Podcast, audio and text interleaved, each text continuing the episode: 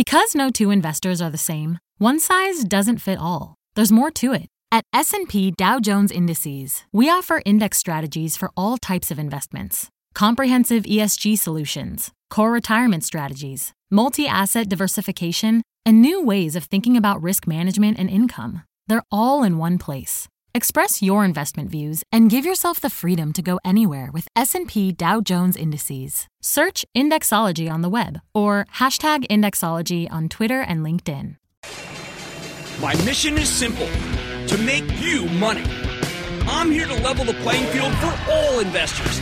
There's always a bull market somewhere, and I promise to help you find it. Mad Money starts now.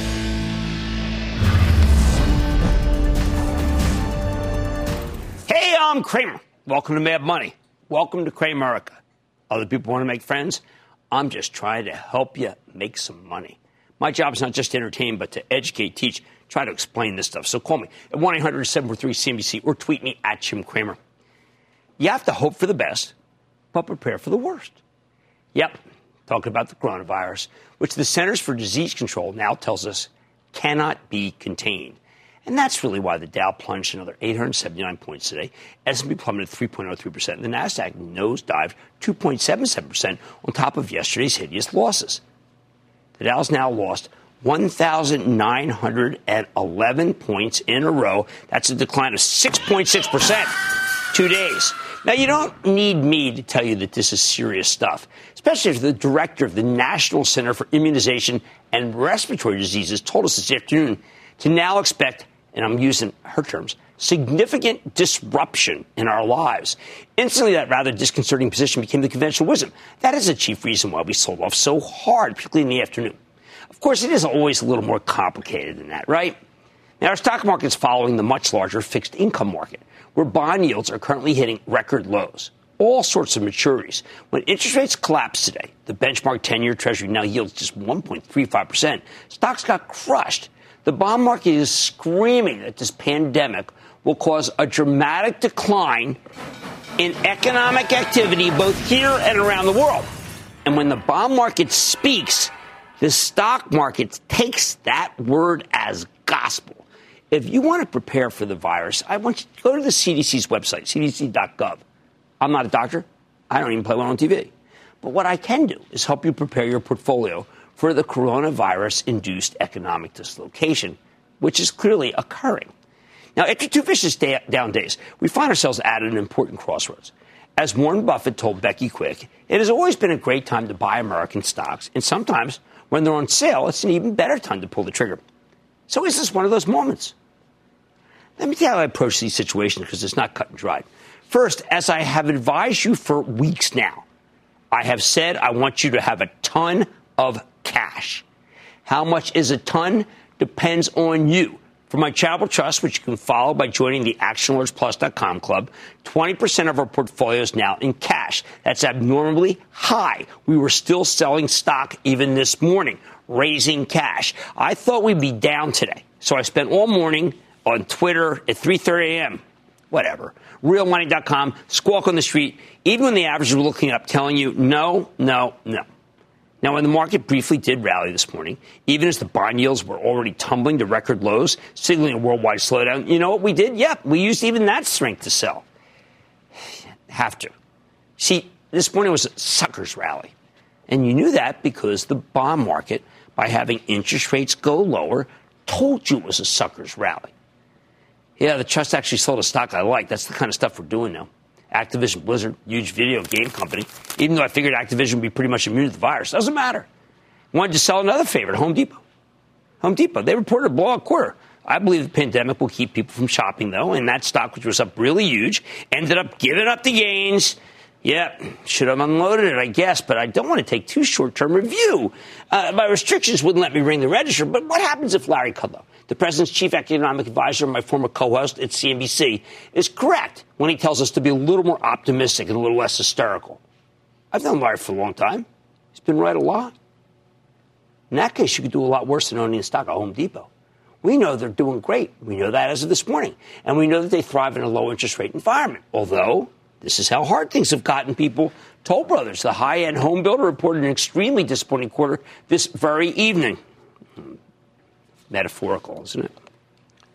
Unfortunately, we didn't see too many buying opportunities today. Hey, I tried, was looking all day, just kept looking at the screen. Sell some CVS. Thought, hey, maybe CVS should buy that one. That could be good, right? Uh, but you know what? stock fell hard thanks to the sudden ascent of Bernie Sanders. Because CVS had purchased Aetna, a health insurance provider, and Bernie wants to make private insurance obsolete. However, even if this coronavirus causes a recession that lets him win the White House in a landslide, another theory going behind people selling heads is he won't have the votes in Congress to pass a single payer health care plan. All right, so why not be more aggressive after this huge decline? Isn't that what we're supposed to do? Isn't that what Buffett's telling us? Well, let's parse it a little. First, the rest of the world is slowing dramatically as the virus goes global. I don't think that's in all the stocks. It's not in the numbers. Second, the transports. Boy, do they ever flash red? They're the most important bellwether group, and they are getting annihilated here. Trucking down 9% year over year. Later, we're going to hear from WEX. That's company that's deeply involved in helping truckers save money on fuel. Got to get a better read on this most economically sensitive industry out there. Fortunately, they're diversifying away from it. Remember, it's not the disease itself that's causing this carnage. It's not even, don't let people tell you it's the fear that's causing it. No, it's the fact that's causing it. The fact that the disease is disrupting commerce. It's slamming the brakes on the economy. It's not a fear, the only thing you have to fear is fear itself. That's wrong. The only thing you have to fear is the facts. And the facts aren't good. Give another example MasterCard. Another company we happen to have on the show tonight. MasterCard stock has been a phenomenal long term winner, one of the best in the entire market, one of the top, really, uh, uh, of really, for the last 10 years, probably one of the best there is. But last night, the company cut its revenue forecast because of, yes, the coronavirus. I'm confident that a year from now, we could look back and say this was one off. But that didn't stop people from dumping the stock. No one says, oh, wow, I don't have to worry about the coronavirus. That's not how it works. MasterCard's book of business is pretty representative of the global economy, not just South Korea and Italy, where the outbreak's really taken off. I bring this up because if it can happen to MasterCard, it can happen to anybody in travel and leisure and retail. You just don't shop much when you're under quarantine or worried that you might catch a potentially lethal illness. Commerce will go on. It always does, but it's going to be at a slower rate than we were expecting. Certainly that the companies were expecting. That's what matters. Given that the averages hit record levels last week and the froth was as thick as I've seen it in ages, I think the slowdown still isn't in these stocks. And that's why I continue to recommend this heavy cash position. I'll give you a good example Macy's, okay? The department store chain actually reported a good quarter, better expected. But what did it have to do? It had to address the coronavirus. And that was all she wrote. Stock reversed, finished down the day, down 5.5%. I've already been adamant that you should avoid the travel and leisure stocks. I, I, have told you I can't dump on the cruise lines anymore. I just feel awful doing it, but oh, jeez, that's in the never too late category. Retailers, restaurants, they could be off limits too if the CDC advises that people should go into lockdown mode, which is what I thought they were doing when they talked about disruption of our lives. I don't need to scare you with that list again. Obviously, speculative stocks have had their day in the sun for now. The air's coming out of those balloons. Get out of them. And oil and gas, sell. Environmental issues aside, you don't want to own energy into a slowdown. When oil breaks through 50, and I think it will, I think it'll dawn on people that it's not just it's not just environmental concerns that are getting people out of those stocks. Why? Why who doesn't miss the numbers in this kind of situation? Who, who can actually count them? All right, the utilities, many of which have run so much, some have more upside. I still like letter D Dominion. I like Con Ed, too cheap. I can't emphasize gold enough. I do it every single night. It's probably boring the heck out of you. Uh, you want to be creative. If people start staying home in large numbers, I think Netflix is a big winner for obvious reasons. I recommend Amazon too if I weren't so concerned that delivery could be a problem. I debated talking about Disney. We got a new CEO there coming. Uh, uh, Iger's going to be chair, exec chairman through 2021, but a new CEO tonight. I was thinking Disney Plus, but you got those theme parks. No, not for me. Alphabet and Facebook, they can go lower, but you know what? They have strong businesses. They're not in China. Oh boy, can you believe how lucky those guys are? They probably do well in this environment. All right, so what's really doing well? You know, the trio. I still think that Zoom video, because you can be at your home, Moderna, because they have the vaccine that even Dr. Fauci talked about, and Gilead, because they've got the acute therapeutics, which means they've got antivirals. Those are my three musketeers. They're still buys, although the first two need to come a bit because I wouldn't put new money in them after these runs. Finally, cash. It's your pal. It's your king as you roll through this moment until the market at least becomes more oversold. We are only at minus four. Uh, after uh, this kind of market, this kind of news, I don't know. How about minus five, six, seven, eight? I'd feel better. When will most tech and industrial stocks that need get, uh, get so low? that they reflect the global economy's newfound weakness? And I'm saying buy. Depends. If the virus strikes here in a big way, then I think we'll end up having a lot more downside. Any sector that relies on consumers actually going out and spending money will be in very big trouble. But if it doesn't come here in large numbers, then the downside will be more limited. We'll know more. Don't worry about it. We'll take our time. Now you've been prepared for the worst. I think hoping for the best is premature. Bottom line, I want to be more aggressive. I do. I want to believe that Moderna's vaccine works, that Gilead's antivirals has an impact, that Zoom's the way to work at home, and that I will have more stocks to recommend as the market goes down. But right now, I'd feel a lot more comfortable if there were even more pain in the market to reflect the true ugliness of this situation. Not now. Not yet. Will in Hawaii. Will. Hi, thanks for taking my call. Of course. I, w- I want to diversify and get some health care. The healthcare insurance stocks like United Health, again, have negative p- political pressures. Uh, for news money going in now, do you feel rather a drug company like Bristol Myers Uh, is better postured, better here, or does it have a higher because it does have a higher PE and lower EPS than Johnson and Johnson. No, I like Bristol Myers very much. It's got a three percent yield. But why is Bristol Myers going down right here? Because of Bernie Sanders. Because people feel that Bernie Sanders has put a target on the back of all these drug companies. So Bristol Myers probably goes to 58, 59 before my travel trust would say, you know what, gotta buy more. How about Jim in Virginia? Jim. Hey, Jim. Hi. Pleasure to talk to you. Uh, Same. I've been listening to you for quite a while, and uh, I've learned a lot. I've uh, learned to keep some money on the side. Yes. Um, it's a lot easier uh, saving money than to the market go down when my money's in the market. So um, I'm trying to not be a pig so much. And uh, last week, uh, Nvidia, which was one of my stocks, uh, it reached its all-time high. So I took a lot of money off the table. Yes. I wouldn't. I wouldn't have done that if you hadn't uh, advised that in your books and on TV. Right. And then uh, my real question right now is, and I, I think I know the answer, okay. but uh, I want to hear from you. Do you think we reached the bottom yet? No. Or? No, you made a great sale. Let's not press our luck. That was brilliant. You got horse sense. It's all I want from people. We sold Nvidia a lot. Some of it we felt like idiots. That's often the best kind of sale. The one that feels idiot and then it's real smart. Today was excruciating. So was yesterday. Hey, it's probably not over. I want you to prepare for the worst. Get tough. We made money tonight. After a decade at the company, MasterCard's Ajay Banga stepping down. Ajay, we love a ton of money people. I'm talking to the bankable leader and successor about what's next. Then, two charts, two big worries. I'm tackling the technicals, telling you why they scare the heck out of me. And Salesforce just reported after the close and announced that Keith Block is stepping down. Holy cow. Ajay Banga retiring, Bob Iger, and now Marc Benioff's partner, Keith Block. Stay with Cramer. Don't miss a second of Mad Money. Follow at Jim Cramer on Twitter. Have a question? Tweet Cramer. Hashtag mad tweets.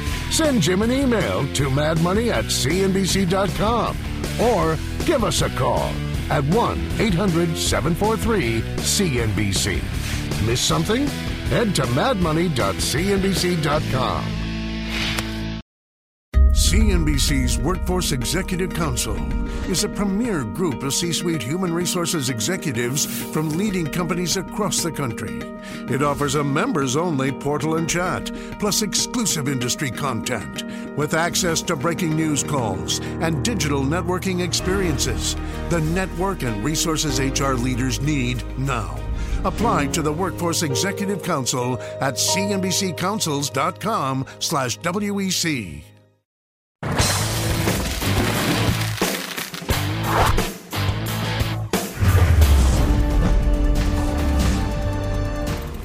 You might have missed it with the carnage today in the markets. I know the last couple days have been terrible. But we got some big news in the financial technology space. Longtime MasterCard CEO Ajay Banga, the man who took the company from a $26.5 billion credit card business and turned into a $301 billion financial behemoth, has announced he'll transition to the role of executive chairman by year's end. He's going to be replaced by a man by the name of Michael Miebach, who's a longtime MasterCard hand, who's currently the chief product officer. We've been a huge fans of Ajay. MasterCard's a major position for Travel Trust because under his tutelage, the company's achieved a 13% compound annual revenue growth rate. That's remarkable. This is a gigantic business. Get this stock's given you a nearly 1,500% return since you took over, S&P 285% since then. Now he's turning over the CEO reins to a man who knows the business inside and out. Of course, it was a tough day for any corporate news, and it didn't help that Mastercard last night had to lower its guidance because of the coronavirus. Well, we have to get a line on that, but uh, look, you know, I think many other companies have to do the same. So let's check in with Ajay Banga and Michael to learn more about the leadership transition and the future for an unbelievable stock, even in a global pandemic. Gentlemen, thank you so much. Thank you. Well, first, uh, I've got to tell you, Mr. Banga, I didn't expect it, but I know that you felt that there's a certain period of time that you should run the place and then you should, uh, without leaving, because I know you're not going to just disappear, uh, help out your successor. So tell us why now. Well, I think I've had a great run, and you know it's been 10 years. And when I joined, I told everybody that I'd give it a 10-year crack. This is the 11th year, and so right. it's time. One of the things a CEO does well is build a good bench. We've got a great bench. I've got a person ready to move in who is great with his knowledge of payments in the industry, but also understands geographies and understands the kind of culture we want to build and sustain. And so it's a good time to step aside. Knowing when to step aside is as important as knowing when to drive. Well, that's we want to hear, don't hear very often, frankly. Uh, Michael, you have knowledge of the areas that people really want to own. You have knowledge of payment technologies, digital innovation. Is there still a re- regulation the company, have I always felt, is way ahead of everybody else in these in, in, in these areas. How much has already been you, and where can you take it? So I think where we need to uh, go, where we can take it, huge potential beyond what we've already done. So there's a lot to be done in payments um, outside of card payments. We're hugely successful in card payments, but then think about all the other types of payments that are out there from one bank account to another, push payments, mobile wallets, all these types of solutions. I think there's tremendous space out there. Think about the whole space of B2B payments, how you make business to business payments simpler, massive opportunity for us. Think further ahead, voice commerce. You know, what do we all think about the Alexas of this world and so forth? Um, how do we remain present in that space? More opportunity. So I'm pretty excited about what's ahead of us. Uh, at the same time, I, I, think that geographically, we've been waiting for you to be able to move into China. Uh, I think China needs your help more than ever. It would seem like a natural for them to say, you know what, we need, we need what MasterCard brings. Any hope for that? Yeah, so we just got told that uh, our license application has been accepted. But, Jim, from here to actually getting transactions through our rails is probably a year and a half off, okay. in my thinking. We've got a great JV partner, NUCC. That's the company that actually does the clearing and authorizing and settlement of all, the, all Alipay's and WeChat's transactions. So we're going to be the majority holder of that JV and we're going to work with them locally on the ground. So I'm excited, but it's a year and a half away. Okay, I'm glad you put that in perspective because a lot of people want to jump the gun in terms of valuation. Michael, one of the things that uh, people say to me is, Jim, you love this MasterCard so much. But there are things like PayPal that are they're digital and you guys, they're plastic. Why do you still like plastic? That really isn't the right way to look at MasterCard, is it? I think, Jim, you're absolutely right. It's not the right way to look at MasterCard. If I just talk about our relationship with people like PayPal, they're amongst our largest customers. They're largest, you know, it's a front end. It is a way that people can pay, but in the end, it comes back to our rails and our reach, our safety, security. So the combination of business models like those with ours is a great way to think about it. Think about Apple, on the other hand. On you know, Apple and us partnering together with Goldman Sachs on the Apple Card. Here's another digital company that, in the end, looked at our technology like tokenization and things like that and said that is a great user experience that comes together. So I believe there is huge opportunity to partner and drive the overall payment ecosystem ahead. I'm glad you brought up the Goldman card because I wanted to do that. The Goldman guys tell me, look out, this thing is really incredible. The Apple guys are telling me that it's amazing. But it doesn't get talked about enough for either company, particularly in an environment now where everything's for sale. But this is going to be longer after the coronavirus is over. So, you know, I'm really not sure why it's not talked about enough. I think it's fantastic. I don't know if you ever applied yourself, but within, you know, like 10 seconds, you yeah. got it right on your phone. it's it a fantastic day. user experience. The card looks fantastic. So, you know, the other day, I was in a shop, and the shop assistant showed me the card with pride and said, I have it. You know, that doesn't happen with every other card. We're really happy about this partnership. True digital first card, but even people are excited about the piece of plastic in their hand. In this case, would, metal. Okay, I'd be most remiss if we didn't talk about something that has nothing to do with earnings. It's called DQ. It's decency, decency quotient. You actually introduced it to me many years ago.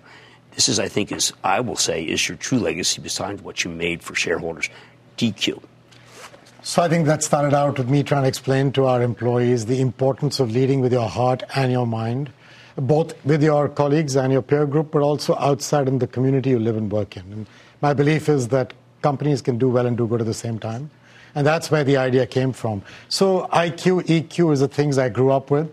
DQ is my way of saying decency quotient, which is do you bring your heart and mind to work? Do people look for you as having their hand in the back or is it in your face? Are you the type who creates a level playing field and let the best person win?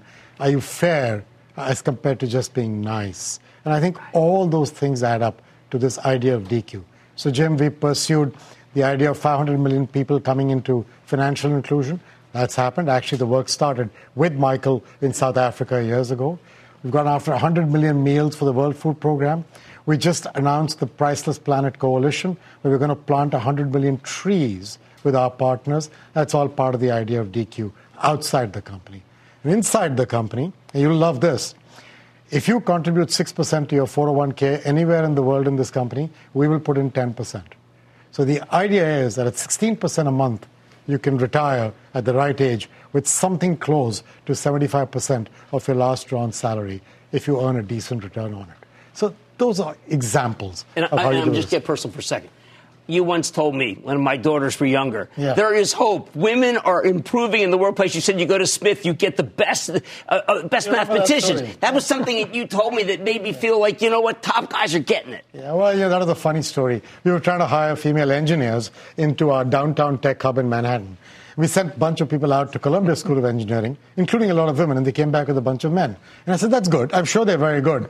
But you're going to go to Smith College of Engineering because there are no men there. Let's see who gets some back. And they came back with the most outstanding women engineers who are now at the core of our workforce at the Tech Hub. Well, I sure hope that you stay in the mix because you're an inspiration to many, many people. Thank you and very much. you will do a great job. Thank you. Thank, Thank you, you for creating so much wealth for people. Okay, that's Ajay Banga. He is the current CEO of MasterCard. And that's Michael Miebach. He's the MasterCard Chief Product Officer who's set to take over the CEO role in January.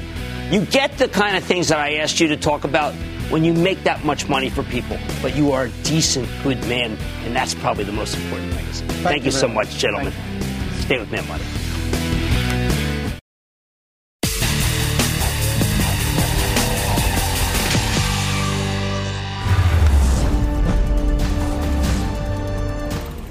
After two horrific days in a row. It looks like the market's finally taking this coronavirus seriously. Now, I've been screaming that this outlook would do huge damage to the global economy. Nobody seemed to want to take me seriously until the last two days. Now that Wall Street's woken up to the danger, how much more downside could there be in the industrials? Uh, of the ones in the blast radius of the pandemic. Rather than focusing on the fundamentals, we need to go off the charts with the help of Tim Collins. He's a brilliant technician, my colleague at RealMoney.com, to get an unemotional sense of what might be happening to these stocks now the sentiment's turned so negative. Uh, there are a couple in particular. Collins had a lot of them, but he's worried about two that I thought really were representative of the much larger industries that we're worried about, and that's Intel and Caterpillar. Yeah, it's going to be tough. Why don't we start with the weekly chart of Intel? Now, here's a stock that spent the better part of the last six months on a complete roll, at least until the uh, outbreak. Intel's been a dream for the bulls, but unless the stock can make a sharp rebound in the next few days, Collins thinks that dream may quickly turn into an unmitigated nightmare. Over the past few months, uh, before the recent breakdown, Intel had been trading sideways pretty tight range after a huge rally at the end of January. So right here, it's just been doing nothing. Okay, see that? That action created what is known as a bullish flag pattern. I mentioned the last few weeks, not the last two months. It's bullish flag pattern. Now, this is really important because it's a sign that the stock is catching its breath before launching into another leg higher. But not this time. Instead, the bottom of that flag formation failed to hold yesterday. I don't know if you can see. I hope you can see that. It failed to hold. And now Intel's gone from possible breakout to possible breakdown in the course of a couple sessions. Stock now just below $60. You got not one but two ceilings of resistance around 64 and 68. Now Collins thinks that the more likely, well, let's just say 58 is probably most likely. And then maybe that 55 before it finds a bottom. What makes him so gloomy? In part, it's because the darn thing has fallen below its 10 week moving average. Okay, so that's. That's the blue, okay? And that's that little red thing I keep showing you about. Whenever Intel's done this over the past year, it's meant trouble. What happened last April? We go back here. Look at this. Stock plummeted from the 50s to the low 40s over the course of a month. Meanwhile, check out the stochastic real relative strength index or the stock RSI down at the bottom. This is a combination of two momentum indicators, and right now it's giving you an extremely bearish reading, just like again the April of 2019 that you wanted to avoid. Even worse, Intel's far from oversold. In fact, when you look at the full stochastic oscillator, which measures whether stock might be overbought or oversold, Intel's still not that far from overbought territory. That means it has come up too far too fast and was likely due for a drubbing. And this is kind of what I've been emphasizing from the top of the show.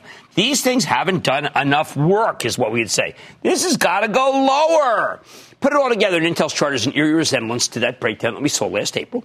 That didn't end well for the Bulls, and unless the stock makes a dramatic comeback over the next few days, Collins is betting the history will repeat itself, and so am I. All right, now here's another one that has been, I mean, it was so hot, not anymore. It's called Caterpillar. It's one of the best run industrials out there. Yet with a worldwide slowdown seemingly inevitable, the industrials are the last group you want to own. And that's why Cat stock is looking like a dog here. How ugly could this one get? As long as Caterpillar can hold above 130, something I don't think is that likely, but at the end of the week, Collins thinks you could be in the clear. But if the stock gives you a weekly close below 130 and it closed at 129 today, then he says his dog has serious teeth. Where? While Cat's had a bad year so far in 2020, the full stochastic oscillator still hasn't reached oversold territory. Again, my theme, okay? We're not oversold yet. It's got a slowing, slowly descending downslope. That's not a good sign. But the heart of the bear thesis lies in the price action. If Caterpillar doesn't get any bounce from these levels, then its 10 week moving average will be on track to close below the 21 week moving average. When that same crossover happened last summer, this stock got pulverized it's going to be worse this time, I think. Uh, even worse, if CAT closes below 130 on Friday, that will trigger a bearish head and shoulders pattern. And boy, is that ever the most reliably negative patterns out there. Based on that head and shoulders, Collins believes that this stock could fall another 10% from these levels. Below 130, the bears are firmly in control of this one. Caterpillar has three days to rebound back above that level, or it is in real trouble, Here's the bottom line. This market's been put through the meat grinder. But the charts of Intel and Caterpillar, as interpreted by Tim Collins, suggest that some major stocks could still have a lot more downside. He had so many others we could have done. We're not oversold enough yet, people. We're not. Let's go to David in New Jersey, please, David. Yes, hello, Jim. How are you? I am good, David. How about you? Excellent. Quick question. What do you think about Ford Motor Company? Uh, you know, 52 week low, no real earnings momentum. I got worries about weakness all over the world. 8.3% yield. I know they want to protect that dividend, but I'm going to have to tell you no. No. I never reach for yield, ever. Intel and Caterpillar are representative of much larger industries, and the chart suggests that they could head down, maybe substantially. And that's worth keeping in mind, isn't it? Because we're not that oversold yet. Much more Mad Money on a major announcement after the close. Salesforce co-CEO Keith Block stepping down. I'm going to talk with now CEO, plainly by himself, Marc Benioff about what it means for the company going forward. Then, an under the radar fintech player that could be worth considering in this uncertain market. I'll reveal the name when I sit down with the CEO and all your calls rapid fire in tonight's edition of the Lightning Round. So stay with Cramer.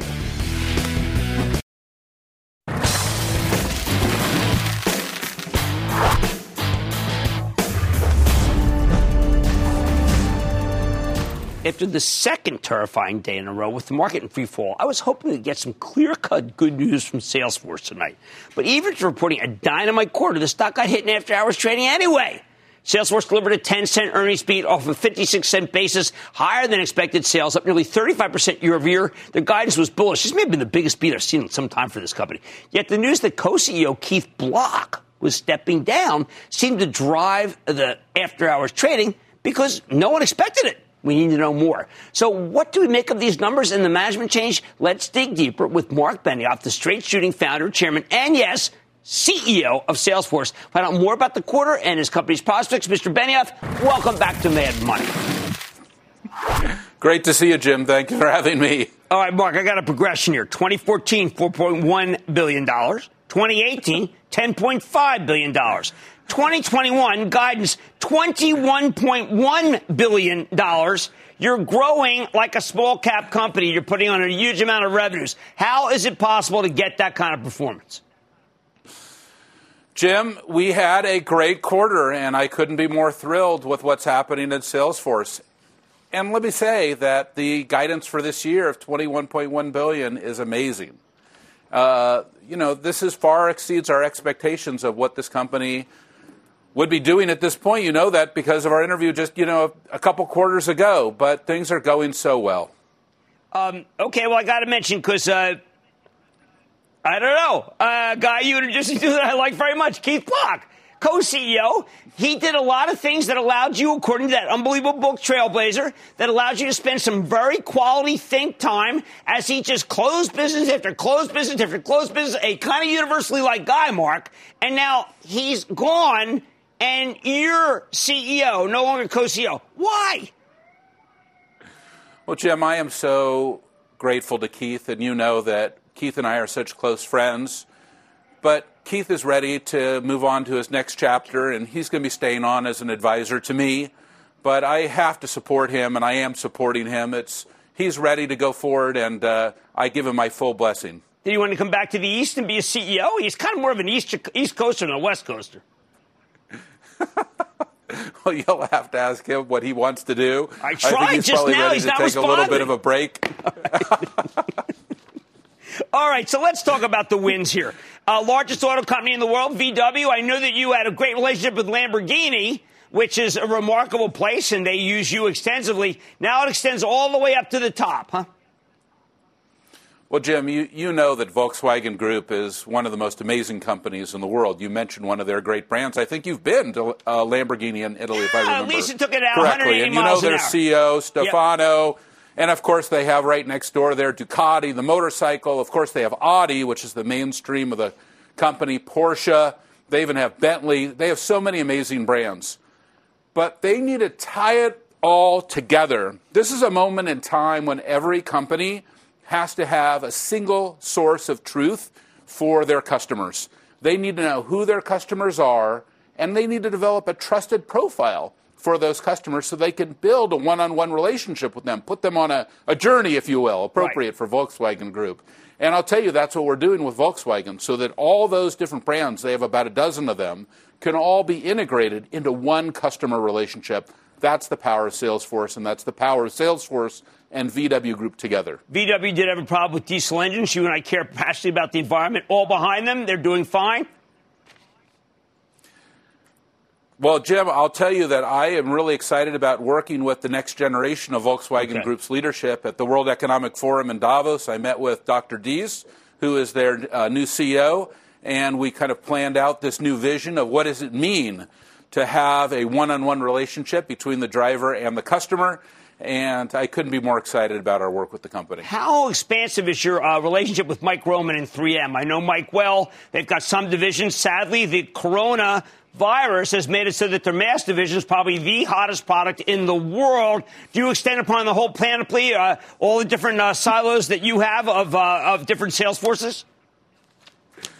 Well, you're exactly right. In fact, I have a box of those N95s in my kitchen that I was just looking at. And uh, it, 3M is a great company. And you know, I also love Minneapolis and all of our great customers there. They have a huge vision of how to connect with their customers in a new way. It's a, not only a B2C company, it's also a B2B company. Mm-hmm. That's extremely important part of the vision for, for 3M. That is their sales, their service, their marketing, their commerce and of course, you know, all of their analytics with Tableau all can come together in this incredible new relationship with Salesforce. That's powerful, and that's something only Salesforce can do for them. Now, Goldman Sachs, very different from when I was there, where they only wanted to cater to the super rich. Now they're trying to cater to everyone with an amazing relationship with Apple. I would think that, like many other banks, they needed Salesforce. So DJ Solomon came in, and uh, you have a good relationship with him. Well, I love DJ Solomon, and I love their vision actually of the full span of products. You know, I have an Apple card over here. I am an investment bank client over here and a corporate customer in the middle and everything in between. That gives an opportunity for Goldman Sachs to redefine what does it mean to have customer relationships. They also need to put their customers on a journey. Of course, a lot of people coming in at the low end with Marcus or with with the Apple card now they want to bring them on a journey all the way up to the top to the high end products. Right. That can be a huge foundation for Salesforce and Goldman Sachs. right, last question. You are someone who is intimately involved with the CEOs of the companies that you, that you deal with. You like to close yourself. So did Keith. And you do that in person. You are probably the most in person CEO. What are you going to do in an era of the coronavirus? Well, Jim, I think that you know we're still at the beginning of understanding what does this mean, what is happening right now uh, in the world. Uh, in the U.S., there's only 14 coronavirus cases. We don't want to uh, over amplify that situation. Certainly, for some of our customers, it's an extremely situa- serious situation. And I have to tell you, I have a lot of compassion for this terrible humanitarian crisis that's happening in many parts of the world. For the CEOs of the companies that I've spoken to are the top airlines of the world and top hotels in the world and cruise ship companies. They're in a very serious situation. Right. For the vast majority of us, it still has not had an impact on our business. And, and I'll tell you that one of the ways that we architected Salesforce, and we've talked about this many times on, our, on your show, because the first time I met you was during the serious financial crisis. Right. Whether it's a financial crisis or whether it's a biological crisis, Salesforce is a strong company because 93% of our revenue is deferred. Right. So we have the ability to persevere and grow and continue our success. And regardless of whatever could be happening in the world, we're going to continue our incremental growth to our, our vision of the future. I'm going to leave it right there. Marc Benioff, congratulations on an amazing quarter on the way to 35 billion. Thank you, Jim. It's uh, great to see you. Please tell Keith I wish him the best, okay? Well, I hope you'll have him on the show, Jim. He's such a great person. He's a great friend. Love Absolutely. you. Absolutely. Thank Bye-bye. you so much, sir. That's Marc Benioff, founder, chairman, and CEO of Salesforce. Mad Money back in.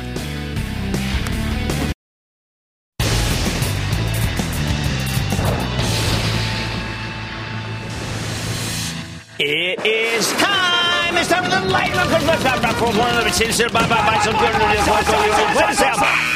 and then the lightning round is over. Are you ready, Ski Dad? Time for the lightning round. Let's start with John in California. John.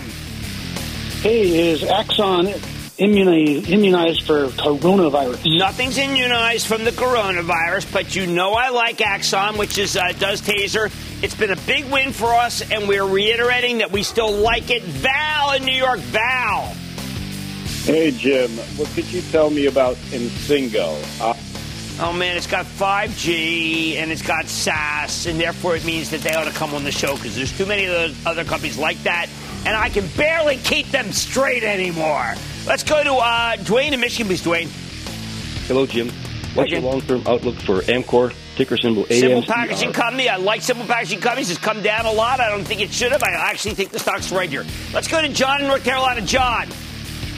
John, th- Jim, thanks for taking my call no for the tenth time. Hey, Jim, Esperion Therapeutics got FDA approval on Friday for a less expensive non non-statin cholesterol drug. I bought yeah, it, made money. but that's a, you know, Esperion's it's a crowded market. The stock has run up very big. We've had them on a, bunch, a couple of times, and I think the stock has run too much, and I don't want to be there right now. Too crowded an area with too many players. Let's go to David in California. David. Hey, Jimmy Chill. How's it going? Oh man, the Chillman uh, was really pumping it today. Yeah, it's been crazy. Showman made a little uh, error there in the early morning show because kind of apologize about that. I watched you actually. uh, well, I'm a long time fan. Thank you for everything for uh, for all the advice you give us uh, home, the home gamers. Uh, my stock is uh, Match.com. I feel like it's uh, being thrown out with the bathwater. I, I don't know. I didn't like that last quarter that much. Remember, everything's got to be pretty darn pristine. And in an era of the coronavirus, Match.com may not be the um, exact uh, uh, one to be uh, a buyer of. Uh, you know, I mean, when you're like, you know, it's the last, you know what I mean? Let's go to Kevin in Minnesota. Kevin! Jimmy Chill, thanks for taking my call. Joe Man's hey, in the house. What's up? Hey, looking at energy transfer, dividend looks safe, balance sheet looks okay. What Why do you want to reach for yield? Why do you want to create problems for yourself? Why do you want to hurt yourself? We have enough problems already. The answer is no. Okay? And that, ladies and gentlemen, the conclusion of the Lightning Round. The Lightning Round is sponsored by TD Ameritrade. I'm opening up the lines to hear from you, the voices of Great America, because it's an uncertain time. I want to talk to you. Mr. Cramer, I just want to tell you, you are absolutely, positively fantastic. Thanks for helping us not panic in times like this. The average investor, which we all know and love, you cater to us, and we appreciate that for all you teach us. I am not going anywhere. You shouldn't either. We will get through this together. Cramer has your back. Call 1 800 743 CNBC and let's take on the market together. We're going to figure this out. We'll puzzle it over and we'll make it so that we're all smarter.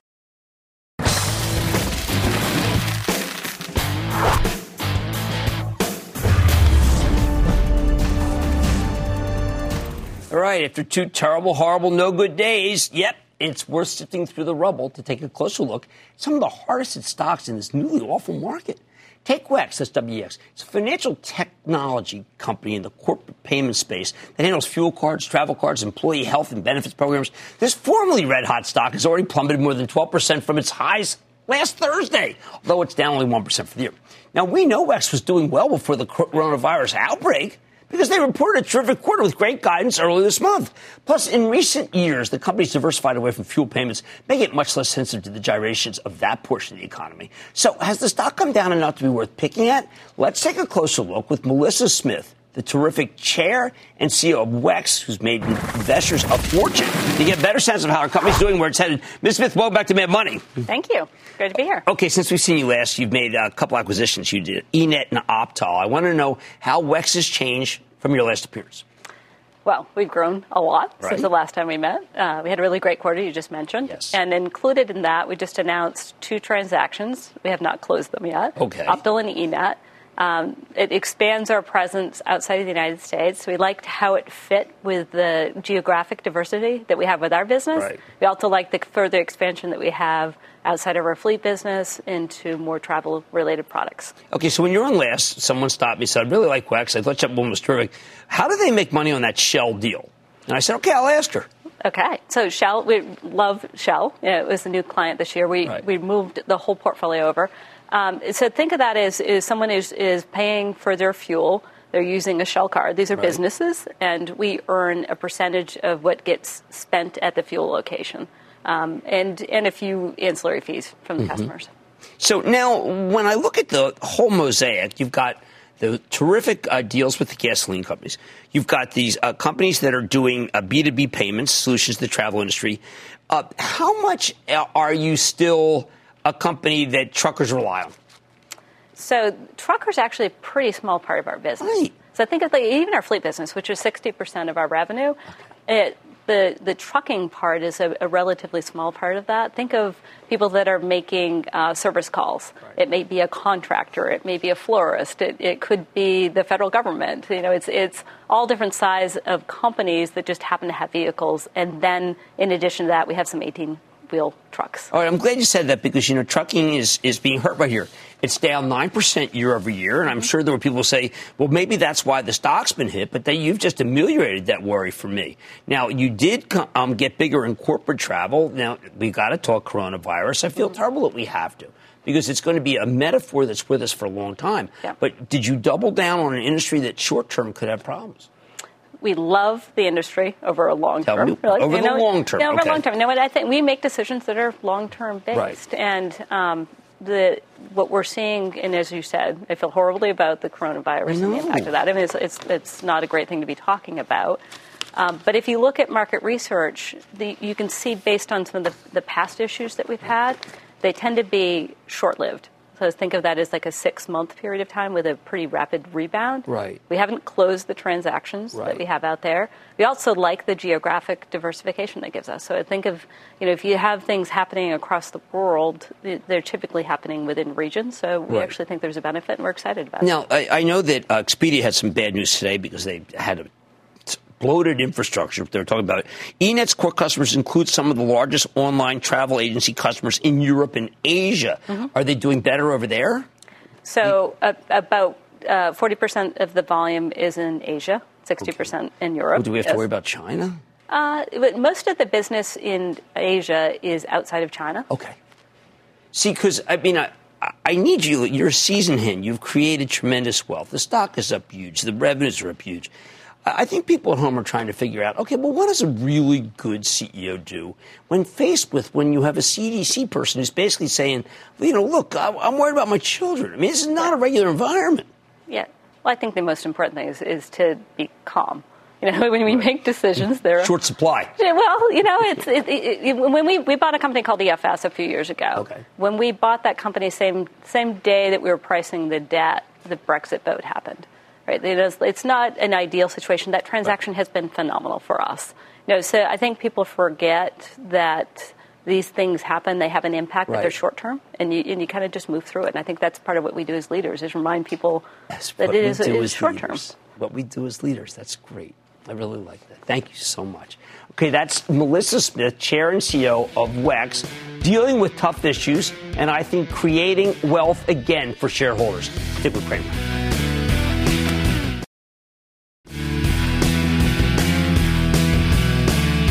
I wouldn't go anywhere. See, my good friend Brian Sullivan has every angle of this brutal sell off covered in the CNBC special report, which starts right after this. Like I said, there's always a bull market somewhere, and I promise I'll find it just for you right here on Mad Money. I'm Jim Cramer. See you tomorrow. The CNBC special report, Markets in Turmoil, begins right now. I want people to feel like they just learned something. We have journalists in the far corners of the universe I can't wait to get all of those resources under one hour long newscast where we can deliver the facts of the day clearly and concisely, in context and with perspective, and tell people what's happening, what it all means. Get the truth, not the spin. The News with Shepard Smith. Subscribe to the podcast today.